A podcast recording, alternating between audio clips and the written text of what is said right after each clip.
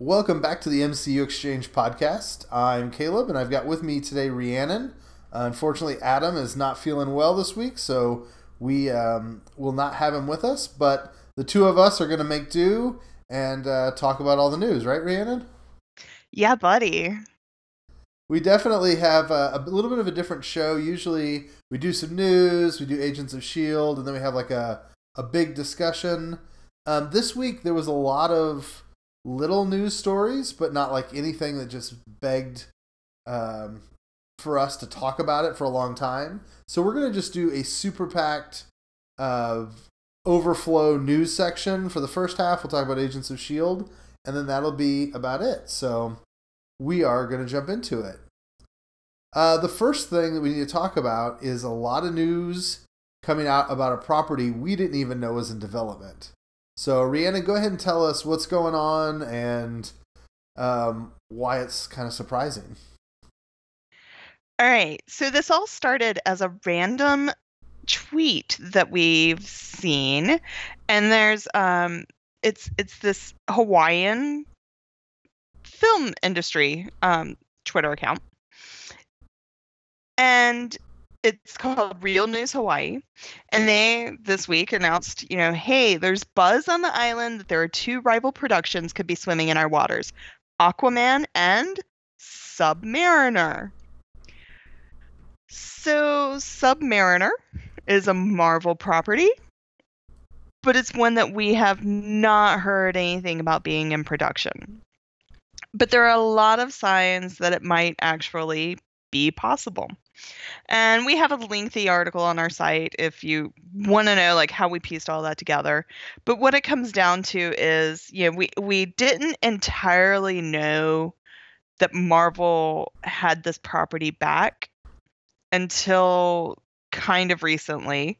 Um but n- over the years we've gotten um, uh, finally last year Joe Quesada with Marvel confirmed that and Namor? Is that how you pronounce? I think so, yeah. When I was okay. a kid, I always called him the Submariner, which I know now is totally wrong. So, but yeah, I think it's Namor, the, the Submariner. Okay, Namor. Um, that Namor was back at home with Marvel. So, so they Marvel has Submariner, has the rights to this property, and we also know that in relation to the Inhumans film, Marvel has bought a production facility in Hawaii. So they have a studio in Hawaii. And they're most likely going to want to do more with it than eight episodes of Inhumans. Yeah. So even though Inhumans is supposed to be really big, we haven't heard about anything else that was going to be filming in Hawaii. Now, they're filming all over the globe. We have Thor filmed in Australia. We have, you know, Black Panther, I believe, is going to South Africa. Yeah, and I... South Korea. Yeah, and South Korea. And and I mean Hawaii does a great Asian look to it in parts. Um you know, it could be that Marvel just wanted to have the studio. You know, of course, they can rent it out to other people, it, but it could be that they have a plan and that there's a Submariner aspect to being in Hawaii. So all of this was just sort of us piecing stuff together, and then tonight we there's a weekly list of projects in production and I mean, it's really just a list of titles. And when that came out today, there was a title on it of Submariner. So that means that there is a project that is out with the title, or a project in production with the title Submariner. Right, and that's now, not a working title either. Like that's right. that's the official title of it, which right. has to be Marvel. I mean, that would be a huge like trademark copyright thing if it wasn't them. Exactly. Yeah, it would have a special note on it if it was a working title. Um, but that's all we know. You know, this list includes movies and TV shows. So uh, we there is, you know, on the TV show side, there has been this unnamed John Ridley project in development that they've never said what it is, what the plans are. It's supposedly an ABC project. So this could be that. It could be one of the unannounced movies. It could be a cartoon. And the whole thing with the production studio in Hawaii is completely unrelated. We don't know. And who knows, by the time the podcast is uploaded, we might know more. Yeah. So, Caleb, are you excited? I don't know if I'm excited because it just I can't I can't figure out what this is. I mean, I really don't think it's a movie. Um, there's just no place in the um, in the release like space until like the fall of 2019. So I don't think that they're gonna start talking about production and said I mean, it doesn't help the Hawaii thing. I mean, to it's not going to bring an immediate production to Hawaii. So and I think it's worthwhile to note this, TV. this list. I don't think it had like Captain Marvel on it. Right. I mean, I can go back and check, but Yeah, that list generally puts things as they're about to go into production. I mean, as as as I understand it, I'm not an expert in these things, but this is the same source that we used um, for Cloak and Dagger and for Runaways early in January. They announced that those were about to start production, and they're sure enough going to production like now. And so this suggests that whatever this project is, the cameras are going to start rolling by this summer which is it's just so bizarre. It doesn't make any sense. It when you look at the history of it, I don't think it's movie because it can't fit into the release schedule. Um, I don't think it's Netflix because it would be totally a separate universe from them. Uh, even with the TV stuff, both Runaways and Cloak and Dagger, we heard about a long time before they started casting or anything. And so the only thing that makes sense to me is that they've got Inhumans lined up for the fall, and then this is going to be another eight episode thing in the spring. And if this is the case, by the way, I think Agents of S.H.I.E.L.D. is in gigantic trouble. Because, like, one of the things that makes Agents of S.H.I.E.L.D. viable to me is that they're not going to take the risk that next spring there's going to be no Marvel on ABC. If this is an ABC project, then I think Agents of Shield is in far shakier ground because it can replace those those slots in the spring. But it's just weird. I mean, I don't, I don't know what to think about it. I love the character of Namor just because he's unusual. Um, he's got this arrogance and this moral uh, ambiguity about him. Uh, he's just very selfish. There's this idea that he cares about his people and he cares about his society, you know, Atlantis underwater, all that kind of stuff. And if you threaten the seas, he will slit your throat. And he doesn't matter, he doesn't care if you're Captain America or if you're Thanos. If you're getting in his turf, he'll take you out. And so that's a very not sympathetic character to try to make people like. Um, but it's also a great character study. They've done a lot of great stuff with him and Black Panther and Black Bolt and Doctor Strange and these characters that we call the Illuminati. There was this whole thing in a late uh, Avengers run that had uh, written by Jonathan Hickman that was kind of about kings and how kings look at things differently than even a hero does or a politician does. So I think there's a lot of places they can go. It's just a lot of things about this makes this feel fake. Like this isn't really happening. But the sources that we have now are you know the production schedule comes from the same place. We got cloak and dagger and runaway news which is definitely happening. And the tweet came from i think the same group that told us that inhumans was filming in hawaii long before that was revealed anywhere else as well so it seems real i just i don't know what to do with it and I think like the way you just described his character and the plots involved sounds a lot like television these days. The bad, you know, the the bad character, the anti-hero that everybody ends up pulling for. It sounds like modern television. So I'm leaning towards it being that John Ridley project. If it's true.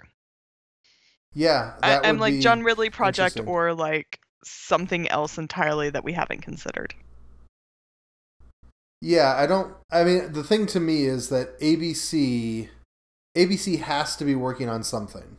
We know that we've heard about the John Ridley project, but I just know the Agents of Shield is not doing well in the ratings.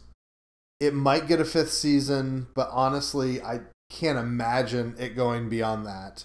I mean, at this point, it's either does it wrap this year or do they give it, you know, one more year to kill itself? Um, so Agents of S.H.I.E.L.D. is not a long term future for ABC and Marvel. Inhumans is exciting, but it's an eight episode miniseries, so they can't replace a 22 episode show with an eight episode show. And so they've got to be working on something if they want ABC television to be part of Marvel's portfolio and vice versa.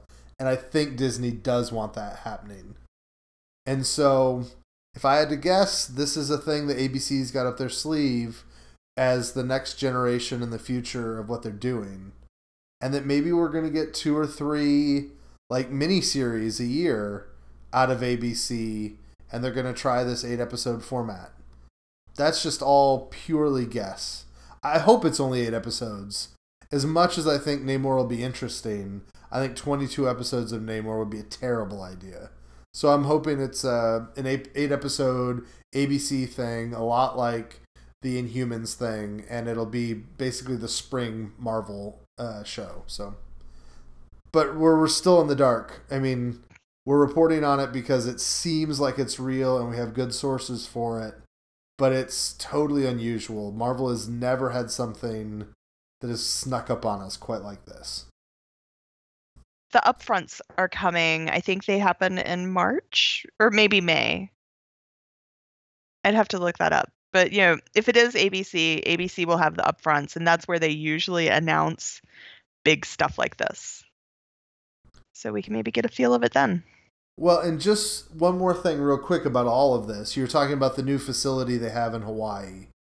Um, that's significant to me because that tells me that they really are ready to ratchet up production. You know, like one of the things that we've been talking about for a while with the MCU is how much more can they expand. Uh, they film so much of their stuff either in Atlanta or in London, and there's been times where there's barely been room available. Like Disney's basically booked out the studios they use in London to do all the Star Wars stuff, and Marvel basically owns that place down in Atlanta at this point. And so, like, there was this thought of with three movies a year and three Netflix shows a year and a bunch of other stuff, how much capacity does Disney have to even do any more Marvel things? And buying a facility and retrofitting it and getting it ready for production in Hawaii tells me that they're trying to increase their production. They're trying to create more places where they can film this stuff and that just means there's more content coming. All right, let's um, move on to the big news that hit Friday night.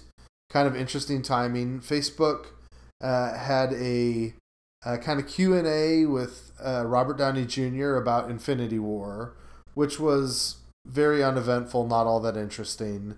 They kind of revealed that Tom Holland was in Infinity War at that point but almost immediately or right before it, uh, we got a video on net on Twitter that was just like a production has started.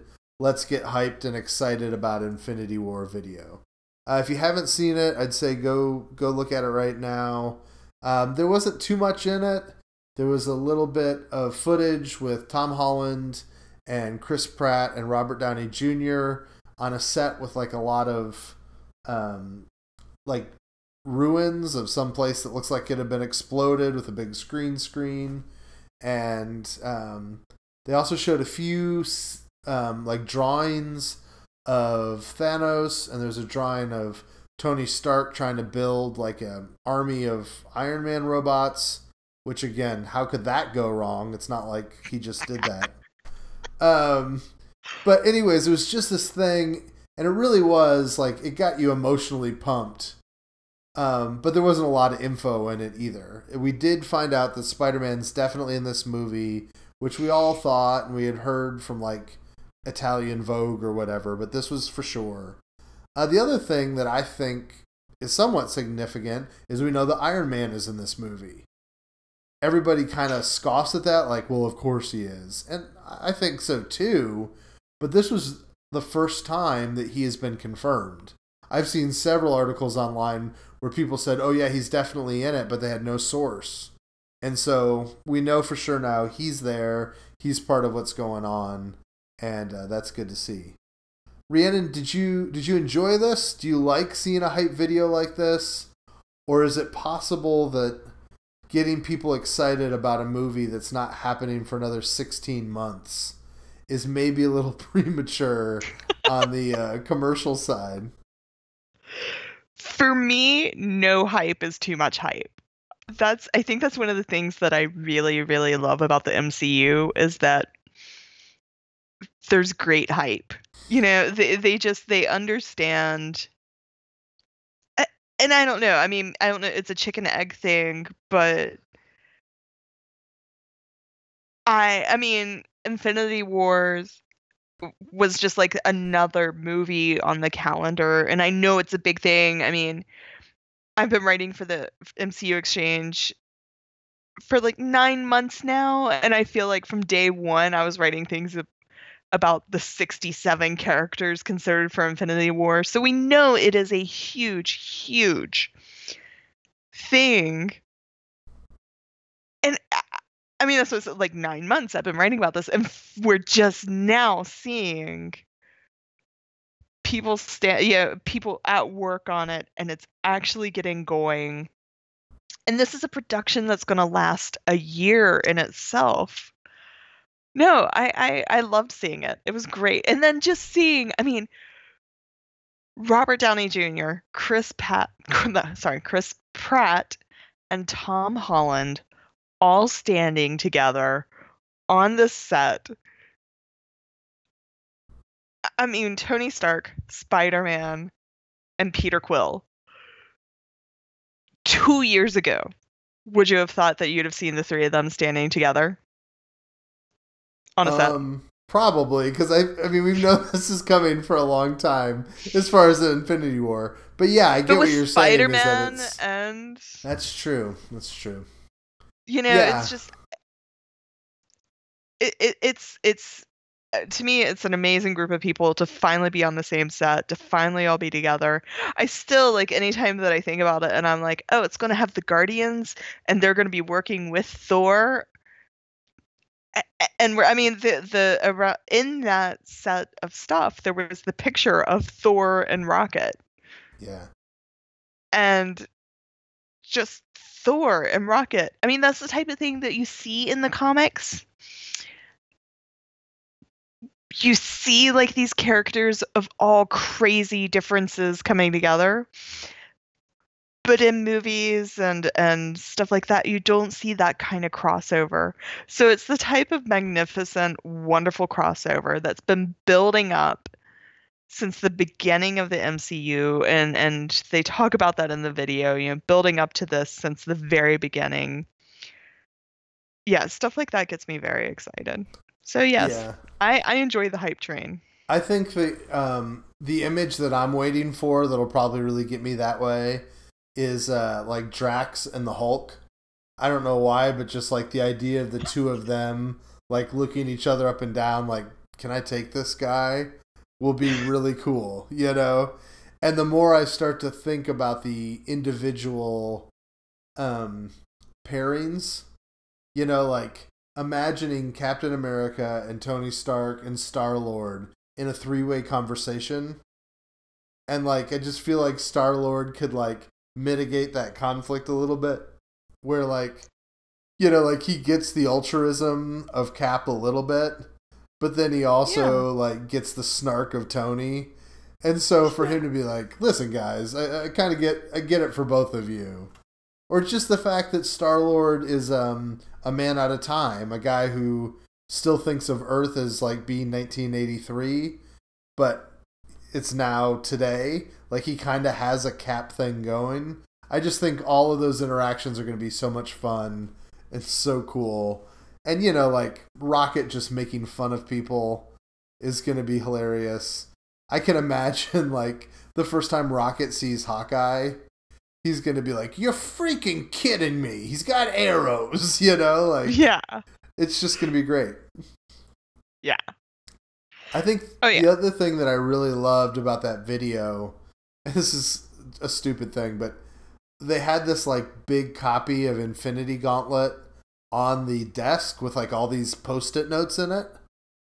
And I mean, I don't know for sure, but I'm pretty sure that when they did Age of Ultron, nobody had a copy of Age of Ultron on the desk. Cuz it's just nothing like the comics at all. And so the fact they like are clearly combing through the source material tells me that this is going to be faithful to a comic storyline in the way that not many Marvel movies are. And that's kind of cool. I think that's going to be really fun, you know. Yeah. All right. Um, moving along from that, um, the other big thing that happened is this week Doctor Strange came out on DVD and digital release.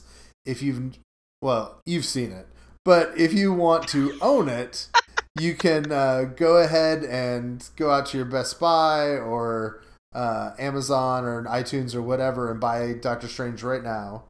And there's a featurette on it. I've not got to see this yet where they show a bunch of behind the scenes stuff for phase three and the movies that are coming up. And one of the things that we got was a bunch of behind the scenes um, storyboards and stuff for Thor Ragnarok. So this included Hulk and Thor fighting each other in a gladiatorial ring. We have a image of Hela with Loki and Thor, and it looks like she's in a New York City scene because there's like AC units like in the windows, you know, all up and down that that alley. Um, there was also some shots that we think may be the beginnings of a fight with Surtur, but we can't really tell. It's all green screeny. Um, Rhiannon, I'm sure you've seen these pictures. Uh, did you like the designs? Did you like how Hela looked? Is this getting you pumped up for Thor Ragnarok?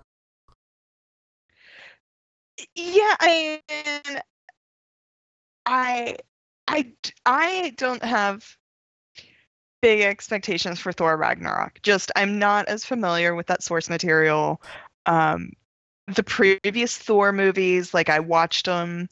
I remember Loki being entertaining, but they don't stand out in my memory as much as some of the other MCU movies do. So I go this is one I'm going into with no expectations.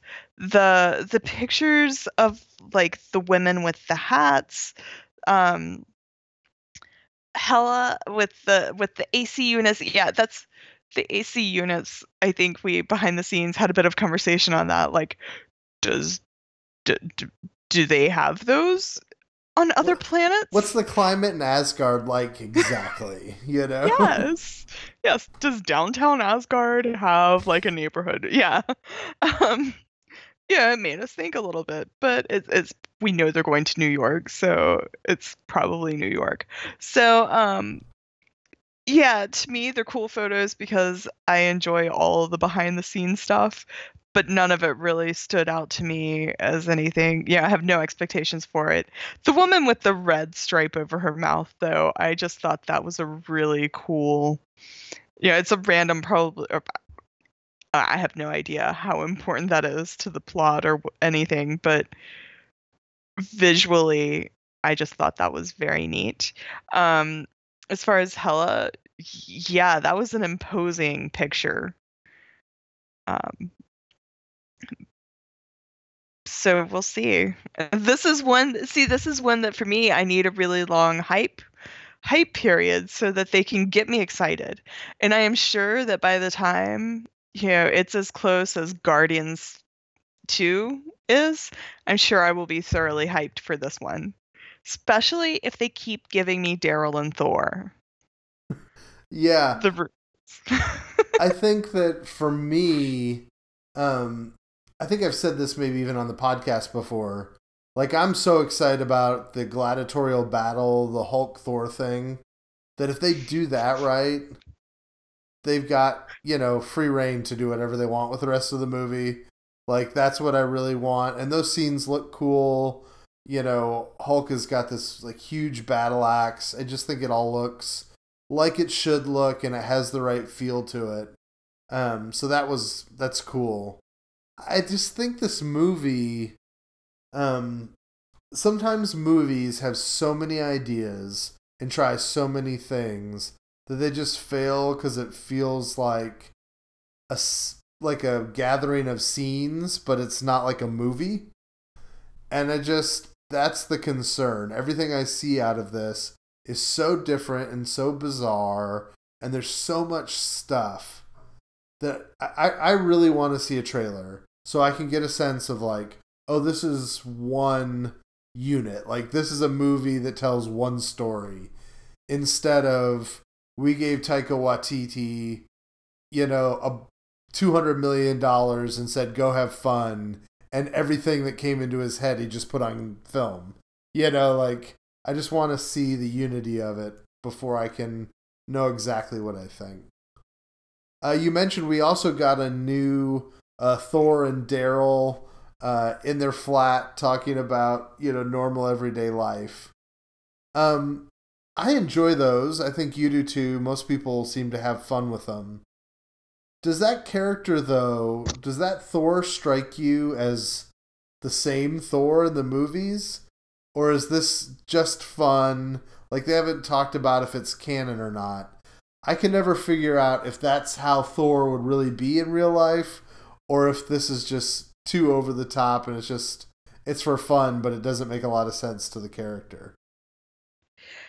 You know, it's funny you say that because when I was watching it, I was kind of like, Thor. I mean, this is beyond like the first one. It was kind of just funny, and you know, he could be a little bit oblivious. But this one, it was purely Thor being a jerk and and sort of rubbing it in and uh, I, I don't know i i don't feel like it was fully in character. I don't want to think that that's what thor is like or what he would be like in everyday earth. Um I, I, I feel like his character is a little bit more caring and a little bit more interested in learning about the stuff of Earth. So uh, they're funny because they're just funny. Uh, there was also like a behind the scenes pic of him leaving Mjolnir on the toilet so that poor Darryl couldn't get to it. But uh, I, yeah, yeah, I felt it, it, it made me not like Thor a little. I mean, I enjoy looking at him, but as far as personality, it, it's kind of a bizarre thing too, because I think what they're doing is they're highlighting the humor of Waititi as a director and what he brings to Thor. But this one for me, for whatever reason, was just so kind of over the top um humorous that I'm hoping the whole movie is not like this. Like as much as I enjoy this, this is a great YouTube video. It is not going to make for a good 2-hour movie. You know, and so I'm just I'm I'm worried that they're just being a little overindulgent with the humor. I don't know. The thing may all work out. It's just this movie seems like the riskiest thing that they've done since Guardians and I hope it comes off. And I love um, Waititi as a director, and I think I've said on the podcast I love Hunt for the Wilderpeople, but I don't know. It's just it's so weird. There's just so much weirdness in that movie. I don't know what to do with it all. Yeah, but we didn't only get images from Thor on that video. That's true. We also we also got some um, of Wakanda from the upcoming Black Panther movie.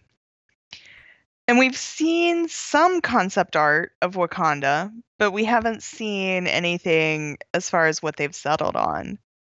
So now we have some images of a very modern I, I, Wakanda, you know, with skyscrapers and lots of glass. There's um, some images of T'Challa. Yeah, very Black Panthery. Um, Caleb, do you have thoughts on these? You know, the one thing that was really interesting, I didn't notice them at first. I'd actually heard some guys on another podcast talk about it a little bit. Um, what you see in a couple places is that as a society, this Wakanda is really trying to preserve the past. So there's like a shot where there's skyscrapers, but then there's like old like mud hut looking buildings that they've kind of like protected so that they like remain preserved. And then like the meeting room of the elder council or whatever has these like um these windows that show like a rock face where there's all these fossils and stuff. And so there's this idea that Wakanda in this universe believes in kind of preserving the past and staying true to your roots or whatever. And I think that's all really interesting. And I think visually it foreshadows what's going to be a real central question in this pl- plot of this movie is when you have a history and a culture, but you also want to move forward and be part of the modern world, what can you keep and what can you not keep?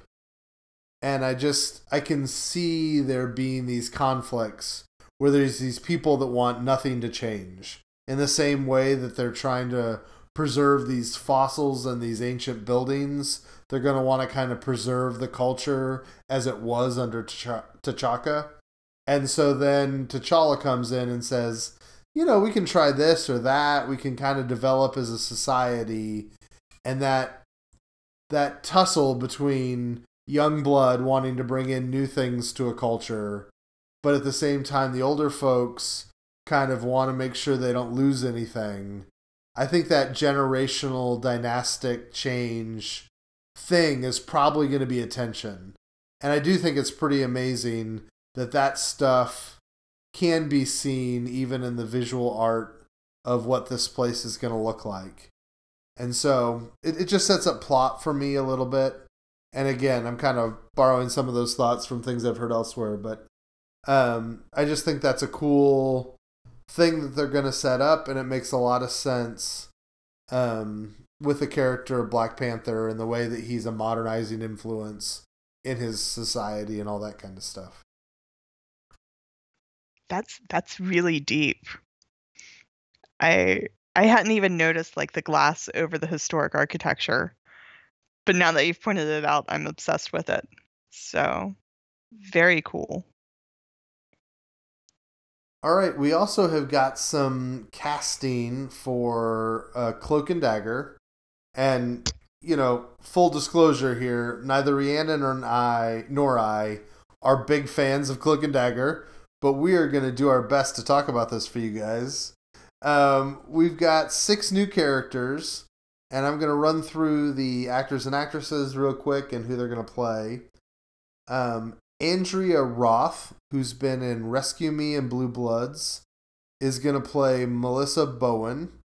Um, and then Tyrone's mother is going to be Adina Johnson um, and she's gonna. Oh, that's the name of the character, and she's gonna be played by Gloria Reuben, who's been in ER and Mr. Robot.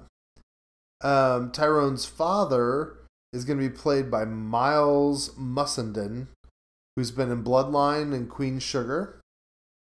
Um, and then there's going to be a character named Liam, played by Carl Lundstedt, who's been in Grey's Anatomy and Conviction. Um, and then there's going to be a, I think, a new character to the show called Dr. Bernard um, Sanjo or Sanyo. I'm not sure how to pronounce it. And that's going to be played by James um, Saito, who is in Life of Pi and The Devil's Advocate. It's interesting when they're going to a movie from what 1993 with The Devil's Advocate or something like that. Um, and I'm just guessing here, uh, given that he's a doctor and um, he's kind of uh, an unusual relationship, they say in the cast description. I'm guessing that this guy is going to be the one that experiments on them or gives them access to whatever gives them their powers. In the original comic, it was them doing like drugs. There was some sort of drug culture, drug testing thing. And so I'm guessing that this guy is going to be where the powers come from. Um, and then the last character is J.D. Evermore, is the actor from True Detective and The Walking Dead, and he's going to be a character named um, Detective Connors. Um, the weird thing about this is we get a set of parents for both characters. Um, in the comics, these kids are on the streets, they're on the run, they've kind of dropped out of high school and are living out uh, on their own. Um, but here we have parents, uh, which seems to suggest they're still related and connected to their house. Uh, do you think it's a good idea for this show to make this a little more typical and domestic, or are they losing something by kind of losing this aspect of kind of these runaway kids? Well, I think it's possible with, like you were saying with the doctor, perhaps, perhaps we're getting more of an origin story, and maybe not even, you know, not even just like not like the Daredevil origin story where he has his powers and he's figuring out how to be a hero, but you know, we're on TV. It's going to be a draw or um let's see, it's going to be on freeform. Maybe it's going to be a story where we learn why they leave their parents or why they end up on their own. And I mean, I know we also have Runaways, which is literally runaways. You know they're they're running away from their parents but this one um you know perhaps going in that direction. I, I feel that this is a show that you know so few people know about know know the whole story. Maybe they're just going to go in all kinds of directions with it. So i think yeah i mean i think having parents and who knows? They could have casted those parents for two episodes. Right. we, we don't know. I, I don't see anything in the information about them being series regulars or you know long time regulars or anything like that how many episodes they're going to be in. Um, there's all kinds of ways to go with it. Yeah, Um, the thing that you said that terrifies me is the idea Origin. that maybe oh yeah, that it'll take them forever to get their powers. If I am forced, and by forced I mean force myself, to watch like four episodes of freeform high school drama before I get to see any cloak and daggering happening, I just might rip my eyeballs out. You know, like I want to see this show for the superhero stuff. I'm gonna stomach the teenage romance stuff so that I can see Cloak and Dagger. And so if they do it that, I mean, I I see what you're saying. I think that makes a lot of sense. It just sounds terrible. I just am hoping that that's not what it is. i know i'm also hoping that it's not like them trying to figure out or, or you know get back to the doctor that gave them their powers all of that like like i feel like i endured through some version of in luke cage and that we're possibly looking for in the future with jessica jones and luke cage and wherever the netflix universe is going i'm like i don't want it to be you know figuring all of that out. I guess i'm with you. I hope it's that they end up with powers and that we get to see them using them Right. and they're going on and there's no more of that mystery surrounding their origin and all of that. Um But you pointed out something good that there is a little bit of sameness between Runaways and these guys, which in the comics is made very explicit because they, they cross over quite a bit. And they cross over because they're so similar as being teenagers that don't have parents that they can be around or trust, you know? But I can True. see where Hulu and Freeform want to make a distinguishing mark of some kind the last thing they want to do is feel like they're doing copycat shows. And so I could see that actually playing into this as well. Yeah. And I mean, it could be that their parents are there. I mean, for all we know, their parents are in flashbacks. Right. Or, uh, you know, that they're living on one side of town and their parents are looking for them or something like that. Um, or one side of town, you know, one side of the country or something. Um, there's lots of places that this could go. There is, there was the interesting there was one interesting note in this. I'm trying to remember which one it was. Yeah, most unusual relationship that the doctor has, but I think you touched on that. Um, Dr. Bernard has been an emotional cornerstone in Tyrone's life. They have a most unusual relationship. So I'm I'm with you that this doctor is going to be pretty important. Yeah, do you know any of these actors off the top of your head? Um, Evermore, JD Evermore, that's playing Detective Connors. He also played a sheriff in Rectify, and I just watched Rectify, and I really enjoyed him. So I'll be interested to see yeah, and he's playing. Yeah, he's playing another law enforcement person, and I can see him rectify. You know, very easily. Um, his character in Rectify, I could see him being a New Orleanian. Yeah. Pretty well. So um, he's the only one I really knew, and that I can get excited about. Well, and I don't know any of them, and so I don't know what kind of role they had in these shows. But just reading through the shows they were on, I was very impressed that they had people that were from major network shows like ER and Grey's Anatomy and stuff like that. And they also have people that have been in um, really acclaimed shows or like kind of the HBO A&E shows like Walking Dead and True Detective and all that kind of stuff. It seems like these are people that are working and they're working on good shows or at least big budget shows so it's not like Freeform went around and grabbed a bunch of parents from Disney Junior exclusives or something, you know, like they're finding people that have been on big time shows. And I think that's that's good for the show. It's, it says something about the caliber to me. So Yeah. And that's where like you said, yeah, there's there's a lot of these where I'm like until we get some sort of teaser or trailer or something, I just will have no idea what to think or what to expect. Yeah, and I think you said well that the fact that there's not a ton of like pre-built fan audience makes a difference. Like I feel like Marvel has this like sliding scale. And the more a character is known, the less you can screw with it and the less a character is known, the more free range they'll give you. And so, like Guardians of the Galaxy, nobody knew that property before it happened.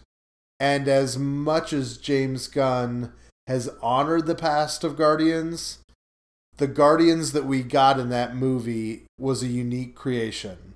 It was like a version of that team and a feel to that team that we honestly have never seen before in the comics and they gave Gunn the space to do that because he's not destroying anybody's childhood. Whereas I feel like Captain America, you know, like the first Avengers was really paint by numbers as far as the origin story. But it had to be because that's Captain America. Like you can't mess with that. And so yeah. this one seems to me to be really on that not many people care about it. Go ahead and go to town with the way you rewrite it. So exactly. Speaking of Guardians, um, we got a little bit of information about Guardians this week. Uh, Sean, uh, not Sean Gunn, um, James Gunn uh, was tweeting a little bit about some different things. Uh, the reason I said Sean Gunn is he confirmed that Sean Gunn is doing the um, the motion acting for Rocket on Infinity War. He didn't like the term somebody had used, but whatever the technical term is for it, Um, Gunn's acting is being used as the base for Rocket in Infinity War, just like it is in Guardians. Uh, he promised us that we'd have even a better opening sequence than um, Star Lord dancing to, you know, Come and Get Your Love, I think, in the first movie. He talked about how sometimes they have these comedic lines that they film when they're um, ad libbing on scene or on set, and then they don't make the movies, but they go ahead and use them in the trailers just so the trailers are funny and they don't waste the footage. Um, and he also made a big deal about um, being a good 3D movie. Somebody was kind of being snarky with him about how Marvel's 3D conversion is usually kind of lame. Um, most people who love 3D feel like Marvel kind of mails it in. And he was like, no, we got an award for being the best 3D movie that year. And I care a lot about that. So this is going to be great in 3D. Um, Rhiannon, do you see these movies in 3D or do you usually just do the 2D thing when you see a movie in the theater? I honestly, before Doctor Strange, I had actually never even stepped foot in an IMAX theater. I had seen maybe one other movie in 3D, but I went to Doctor but for Doctor Strange, I was like, yeah, this is one that I really want to see in 3D. It's probably really important to see in IMAX. And I was underwhelmed. I, I actually Doctor Strange I saw because I got to go to like a early showing of it that was on regular, you know, nothing special. And so I got to see it that way, and then I got to see it in 3D. And it wasn't that different to me. Like I had expected something far more. And I was really underwhelmed with what the 3D experience gave me in addition to just the regular viewing. So that's the only one. I know when I watched Civil War, I had intended to see it in 3D. And just because of scheduling, I ended up seeing it in a regular theater. And that one to me felt like it had been filmed to be seen in 3D and that there were moments that would have been a whole lot cooler if I had seen them in 3D, where it was like, you know, this particular fight scene, the angle is coming at me like it's meant to come at me a little bit more than it is on this 2D screen. So, um, I mean, I'm not saying I agree with whatever troll was saying that their 3D is subpar, but I think it might be very movie specific. Yeah. And so I will probably see Guardians in 3D, especially having those comments from him about it. I, I will probably see it just just at this point to know. Yeah, I've seen um, starting with Guardians, I've seen every Marvel movie in 3D IMAX. And some of that for me is just like if I'm going to pay to go to the movie theater, I'm going to go all the way. My wife and I are the kind of people that we see like four movies a year at most. And yeah. so like it's a it's a big financial investment from at least her perspective for us to do this. And so I'm like if we're paying for it, I'm going to go all the way and do something I definitely can't do in my living room, you know? Yeah. But you're right, it is very specific movie to movie. Um Guardians was really good.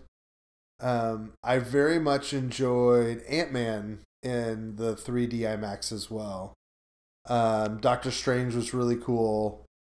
Um, I think I like Civil War better in 2D, which um, I'm not sure what that was, but there's something about the fight styles that the Russos do that I just didn't love in 3D. So, but you're right. I think it's really it's really hit and miss.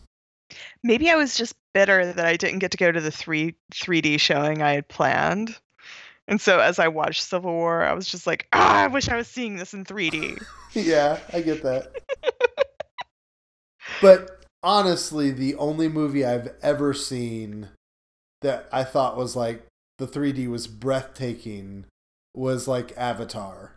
Uh, James Cameron does stuff mm-hmm. with the 3D that I don't think anybody else does and I, I still feel like a lot of directors just don't know what they're doing with it yet. So, um, so the other part of the Guardians news, in addition to these tweets, was that we have heard that there was a screening of Guardians, and Marvel screenings are always friends and family only because they're worried about secrets and they're worried about moles coming in and taking information and leaking stuff. So you've got to know somebody who works at Marvel to get into these. But still, all of that considered, Guardians 2 has received a 100% rating from the test audience that they brought in, which they say is the best that anybody's ever had. Uh, Avengers and Iron Man 3 had both been in the high 90s, but this one was 100%. Does this matter to you? Like, do you care what the cousin of the sound producer, you know, like, or the, the key grips, like, kid thinks about this? Or is this kind of no news to you? No, to me, this is tremendous. To me, this says that, yeah, like somebody's uncle that got to go in was cool with it, you know, so the action or whatever fulfills whatever he wants. You know, somebody's nephew, I don't know why I'm doing uncle nephew relationships, but you know, like somebody, you know, the younger audience enjoyed whatever. Yeah. You know, surely there's somebody there that was wanting plot. yeah, I mean, it means that the plot was fulfilling. To me, this says that everything in this movie was fulfilling. You know, and if, if if it was common for them to have really high ratings like that, then it wouldn't mean a whole lot to me. But the fact that it doesn't happen and that it did hit all of those cylinders says that it is probably something uh, uh, to uh, just movies don't do that. You get bad ratings. You get early, especially right. like this far out from being released. They do screeners and stuff like that so that they can go back and tweak things it's normal for things to be a little bit messed up and you need to go and maybe re-edit this scene so that you really get this point across it's normal for there to be things that need to be fixed and for it to be this far from the release and essentially the audience saying nothing needs to be fixed i can't imagine what this movie is going to be I, I take back all of my vanilla ice cream comments from a few weeks ago. to me, like that is some sort of assurance that no matter what I feel like I want to see that day, it's going to please me. It's funny because I'm actually a, a little bit the opposite. Like I'm the Debbie Downer on this one. And I was there with you until I read the two previous highest ranked were Avengers oh and Iron Man 3. Because for me, like, you know, there's been 14 MCU movies. And my number two is Avengers. I only like Civil War better. But my number 13 is Iron Man 3. I hate that movie. I mean, it's it was the dumbest I just don't even understand how you have a movie that's about a guy in a cool mechanical suit and then you take away the suit for half of the movie you know, like, why don't we go see a romantic comedy where nobody kisses? You know, like, I mean, what's the point of an Iron Man movie without how about the we suit? Make a, how about we make a TV show about a bulletproof man and then create bullets that hit him? Sorry. I think the spoiler uh, period for Luke Cage is gone, but yeah, you're Sorry. right. No, you're right. It's just Anyway, I don't like Iron Man 3, but I also dislike Iron Man more than most people. So, anyways, when I heard those were the top two, I was like, oh, so these audiences either love stuff I love or they love stuff I hate, you know? So I just don't know what to do with it. Yeah. I'm going to continue to be excited. All right. I, you can you can be positive. That's good. Yeah. Um, so we've still got more news to go through. Um, Brie Larson talked a little bit about Captain Marvel this week, and I don't think we'll talk too much about this. We'll just let listeners know it happened. Basically, she just said she likes blockbusters she wants to do a movie that's available to as many people as possible, and that she's been talking to comic book fans about why they love the character. So I think that's really cool. Uh, when I wrote this up, I said I think that's one of the best things about what Jon Bernthal did when he did Punisher was that he had this sense of what fans really love about that character, and so I love that she's doing that research, and I think it's cool that she's got time to wrap her mind around it. I like this thing where they cast people, you know, kind of far out ahead so they can do their research and they can really get into the character instead of like casting them and two weeks later they're on set, you know? Yeah. And it, and yeah, I totally agree. Uh, we also got a few um, Getty images from Defenders, and these may just be paparazzi shots, not necessarily them acting, but just the actors together. Uh, they were laughing and hanging out on a subway. Uh, we also heard that, and I'm going to butcher this name, uh, Babs Olusanmokun is going to be a character named Sowande. Um, Rhiannon, you are resident Netflix expert. Any thoughts about the subway shots, um, casting of this man named Babs? Uh, any other thoughts on any of this stuff? Oh, I have I have like weeks and weeks worth of thoughts. Um, but I condense them. The subway shots. I mean, obviously, it was Luke, Jessica, and Matt. The first thing that stands out to me is that it's Luke, Jessica, and Matt, and not Luke, Jessica, and Daredevil. And there were scenes on the subway, and then there were some more that came out later of them like sneaking around New York, and they were all in the same costumes. Um, for some reason, Matt Murdock is wearing a suit, but instead of his shirt and tie, he has on an NYPD shirt. But he still has like a suit jacket on. So, you know, how Matt lost his shirt is something that I have given way too much thought about. There's, um, and where's Danny? You know, it's the three of them, but there's no Iron Fist. And you know, checking out Finn's Instagram, he's got like family in town that he's been showing around New York. So he hasn't skipped town, so it's not like he's not going to be in the final episode. And at this point, they've got to be at the final episode or close to it. They've got to be wrapping up Defenders filming soon. So I I'm curious what's going on, what's Danny Rand up to while the three of them are taking public transportation. Um, and then this villain, this is the first bad guy we've learned anything about other than Sigourney.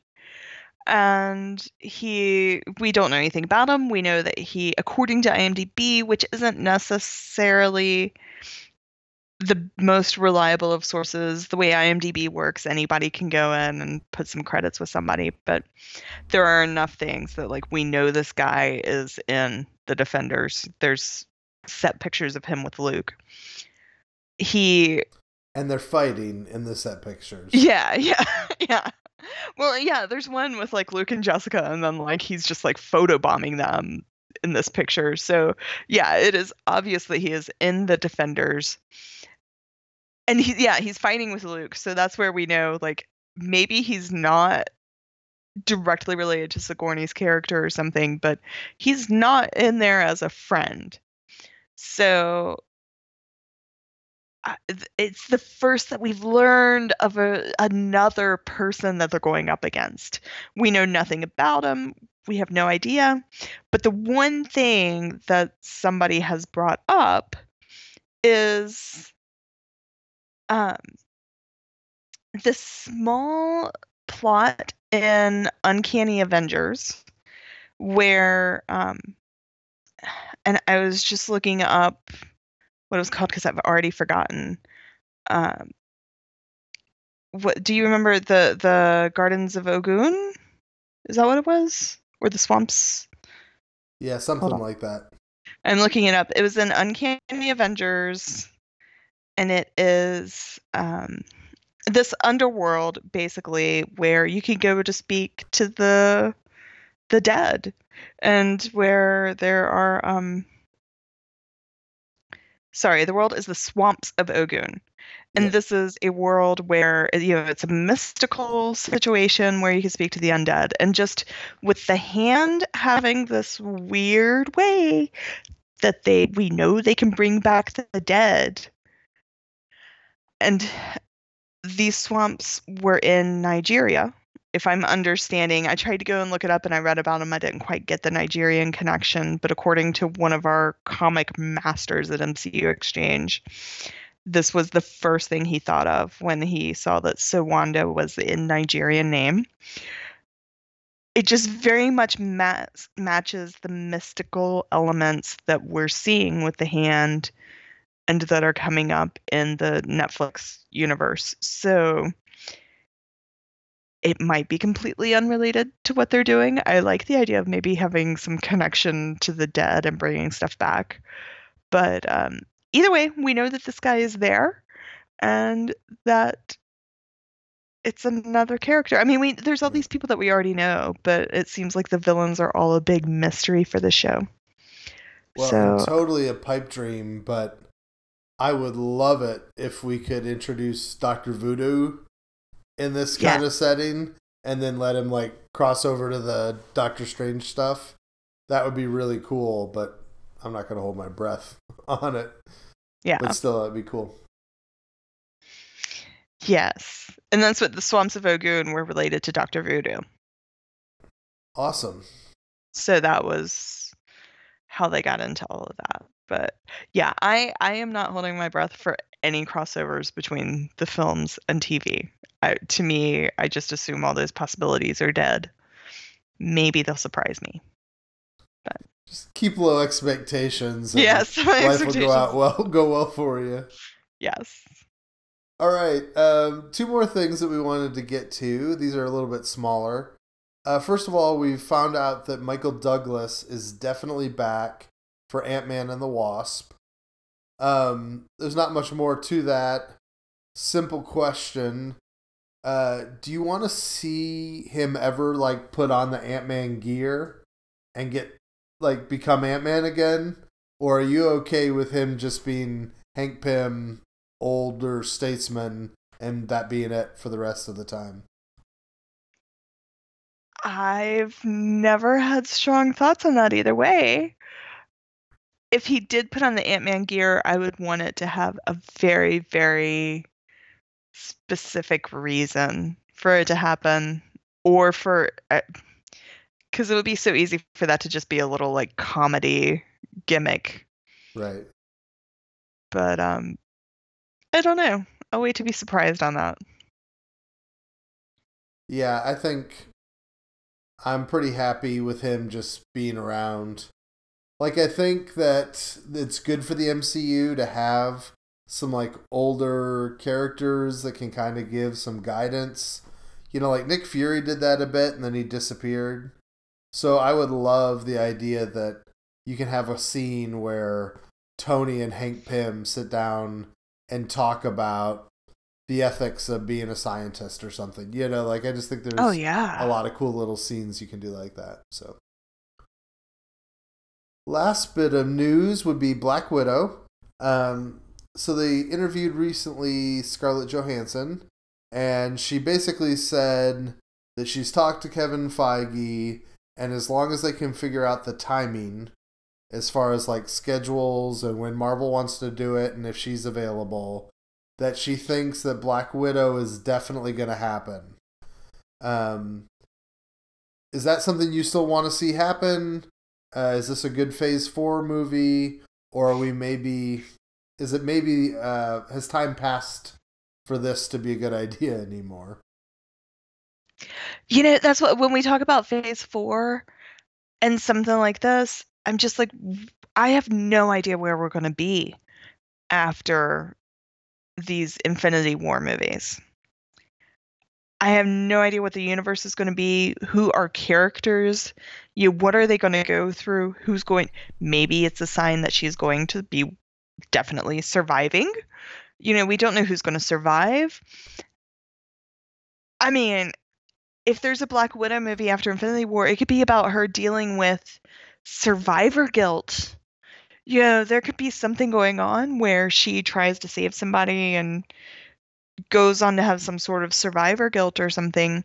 So if they, you know, I I trust Marvel development at this point that if they think it's worth it for her to have a movie, I I would be psyched to see that movie. I think her character is rich and strong and we know at this point that no solo movies are ever truly solo movies. So, um I'm not ready to say goodbye to all of these classic characters that we've had in our original Avengers. I I when I th- know because we talked a while ago about characters that may die. I don't really want to say goodbye to any of them. So getting to hold on uh, so that to me says that even though they're moving forward, they would still be holding on to a little bit of the the older characters and giving them some due and letting her be perhaps a leader going forward. Well, I mean, she she has been a leader, but giving Black Widow her due would be fantastic. So I just hyped myself up for it. So I think yeah, I could be hyped for it. Yeah, we were talking in our internal discussions at MCU Exchange that it's just doing it the right way. I don't think any of us have a lot of appetite for like uh 80s era Soviet origin story for her. Like that's not something we're interested in. But like for me, it would be really cool to see them do like a Mission Impossible style movie and kind of have this um I think it'd be cool to put a team around her or to put like operatives from different countries and they're kind of on a mission together, but you're kind of waiting to see who's going to stab who in the back. You know, I think that could all be a really fun dynamic. Um, so it just, like you said, it depends on how they do it and um, what they do. All Totally. right. So I think that is finally all of the news that we've had this week. Um, it's kind of nice to see this stuff picking up because it'd been kind of dead for a while. So we definitely enjoy seeing new things to talk about. Uh, that leaves us with our Agent of Shields conversation for the week. Um, we've both seen this episode. As usual, I mean, we're not going to break down for you every event that happens. Um, basically, this episode was uh, an assault on the base where the Superior was, and we have a scene between him and Mace, and then him and Coulson, and then him and Daisy. And we also get a bunch of flashbacks of May and Coulson together a long, long time ago before they ever were part of the Shield as we know it. Um, Rhiannon, did you have anything you really liked about this episode? Anything you really didn't like? Just any thoughts about the episode as a whole? I think number one, Jason O'Mara's abs in this episode. I know there was plot. I know there were other important things. But Mace, I I just Jason O'Mara, props to him. He did a great job. I know we had some discussions at the MCU Exchange this week about how Marvel like as soon as an actor gets cast in Marvel, they somehow become very buff. And he looked fantastic. Um, I Yeah, know. I was actually impressed by that too. Like he could kind of mail those things in. You know, like he's a secondary character or a recurring character. A lot of us think that he's a red shirt and he's eventually going to die this season. yeah. So like he put in a lot of effort to look like a very a very strong dude. Yeah, I mean, I started wondering if I had forgotten something last week about his character, like being, you know, there being a reason that he had like been inflated in some way. But yeah, Jason O'Mara, O'Mara, wonderful job on the abs. Um, and they they're really really building this Coulson May relationship, hammering it in and stuff. Um, so that that's I I'm ready for that to move along. Um, But I'm sorry, when I kept trying to think of what happened, I keep going back to Jason O'Mara's abs. So what do you do you have anything that snap me out of this, man? I mean, I really enjoyed the banter between May and Coulson on their first mission and kind of how goofy and almost meta it was about things. I think that Agents of S.H.I.E.L.D. is at its best when they are a little bit goofy and a little bit campy and just inject the humor into it. Uh, that's why I thought the episode with Patton Oswalt was really solid. It's why I kind of like this one because there's a lot of humor with them. Um, I just don't think this show does well when it tries to take itself too seriously. And so I thought that was good. Um, there was kind of this conversation between Mac and Simmons, uh, Fitz and Simmons, Yeah. where like Mac was all up in Fitz's face about making stuff. And yeah. I hated that scene. Like it just Mac was being such an idiot. Cuz he's like, you know, people use this stuff and do damage with it and you should like feel guilty about that. I wanted to be like, "Oh, really? You took a axe and attached it to a shotgun. You think nobody could use that to hurt people too?" But you know, this is a guy that wields a gun every day of his life. And you could make the same philosophical argument about a gun or the airplane that they're in, that all of those things could be used for terrible stuff. I mean, people can use a steak knife for terrible stuff. And so the idea that like Fitz shouldn't create anything lest someone might use it for bad just seems silly to me. You know, like it just it, it It seemed was like false It was necessary. It was necessary to move forward Simmons and Fitz coming back together and and lifting each other up. It was a necessary thing. No, Mac annoyed the crap out of me with that. But it was necessary for Fitzsimmons. Yeah. So, I mean, that was something that stuck out to me. The other thing I loved was the the little monologue between Coulson and the Superior, where Yes. Superior has been like obsessed with Coulson his whole life. And Coulson is like, listen, I I don't care about you. You are one of 8,000 people that I fought in my life. In fact, I care about you so little that I'm going to let Quake come in here and kick your butt. And then I'm going to walk out and forget you existed. And it was just so like um I mean he just his nose was so high in the air and like just this arrogant you are insignificant moment that I kind of like seeing that side of Coulson. And it's like he did more damage to the superior than Quake could have done by just like being so humiliating of him. I thought that was kind of cool.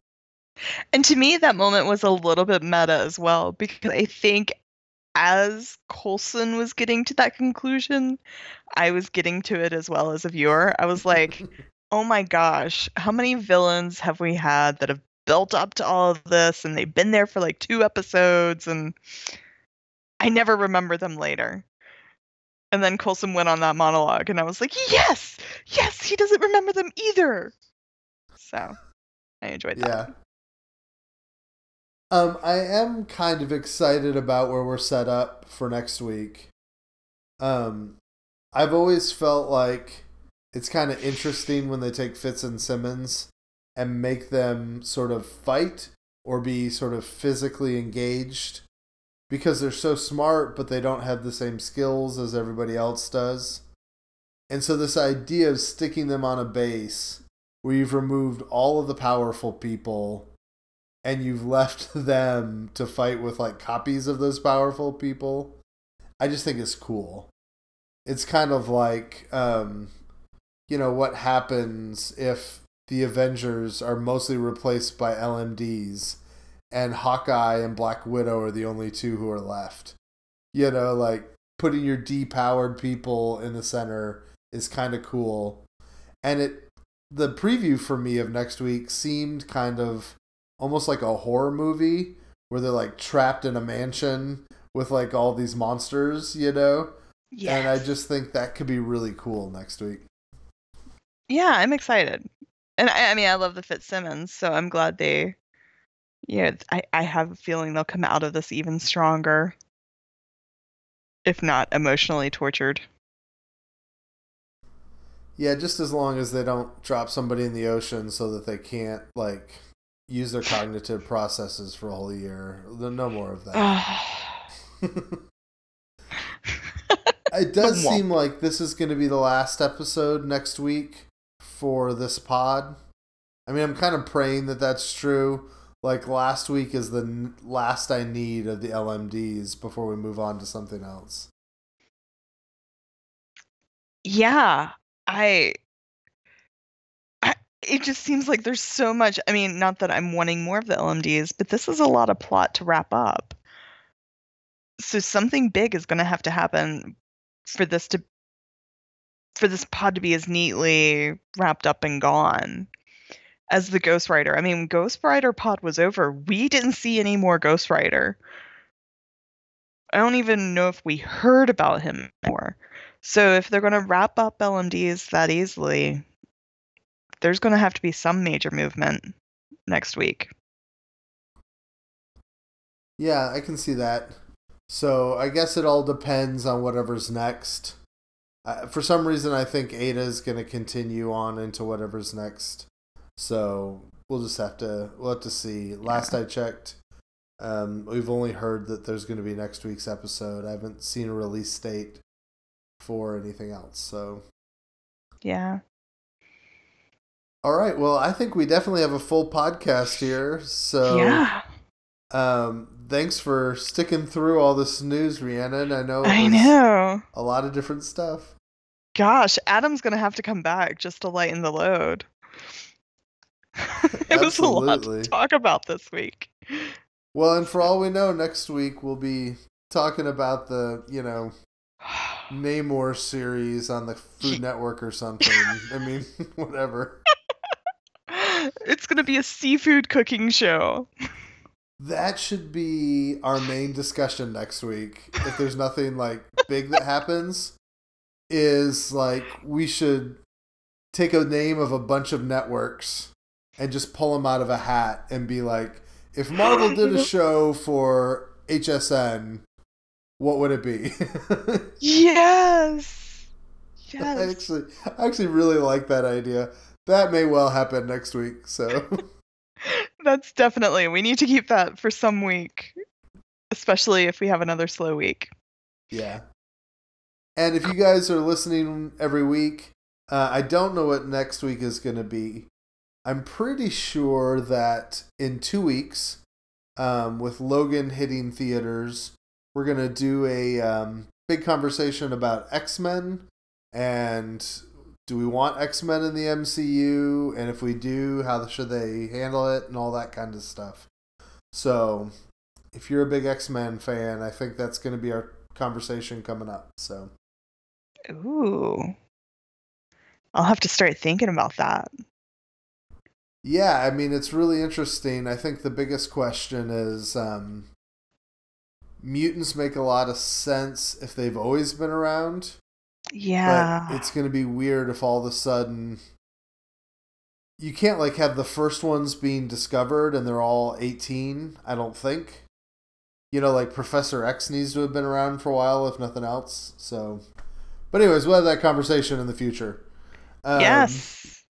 Rhiannon, go ahead and give them your Twitter info and all that kind of stuff. All right. So you can find me on the Twitter as Shot of Patron. And also, if you're just like trying to figure out who I am with the articles, I have, I guess, this past week taken a pseudonym just so there's no perception of impropriety at work of Brooklyn Wallace. So that's still me. I'm still writing for the site. I just took a pseudonym of Brooklyn. Um, and if you're Rhiannon's boss listening to this, don't well, listen to this. it's less my boss. Yeah, well, yeah. but um and it's more that I would like write articles in the evening and then they would be published the next day at 9 a.m. Oh yeah, yeah. And I have a lot of clients that I'm doing work for, and I would hate for them to Yeah. like yeah i have a lot of people that pass in and out like i work with a lot of different people and i'd hate to like make somebody mad and then google my name and be like oh my god she was writing this like comic book story Right. When she was supposed to be working on my stuff so I, Particularly like when you do a feature and it's like really long. Like I just did a um a beginner's guide to the MCU and it's like a 2000 word article or something and Yeah. it was posted like a long time after I wrote it but it could look like I had been like writing it all day that day you know so I get that totally yeah so that's just i it's something i'd been putting off for a long time and um, i i decided to not wait until it was an issue to go ahead and do it. So, Brooklyn Wallace, um, but and and you know, send me all of your thoughts on Twitter as Shada Patron. and I'm on Twitter as at Caleb A Borchers, B O R C H E R S. Um, and so feel free to send me stuff too. You can use hashtag MCUXPod, M C U E X P O D. Um, you can also send stuff via the website or via SoundCloud. Please continue to subscribe and download and listen. Uh, share it with your friends if you have people that you know love Marvel and Marvel movies and all this kind of stuff. We'd love for you to um, share it with them and help us to build our listenership um, and all that kind of stuff. And I think reviews on uh, iTunes is helpful as well. So, all that good Definitely. stuff, please support us. We appreciate it. I think that's it for now. Until next time, you guys have a great weekend, and we'll see you next week.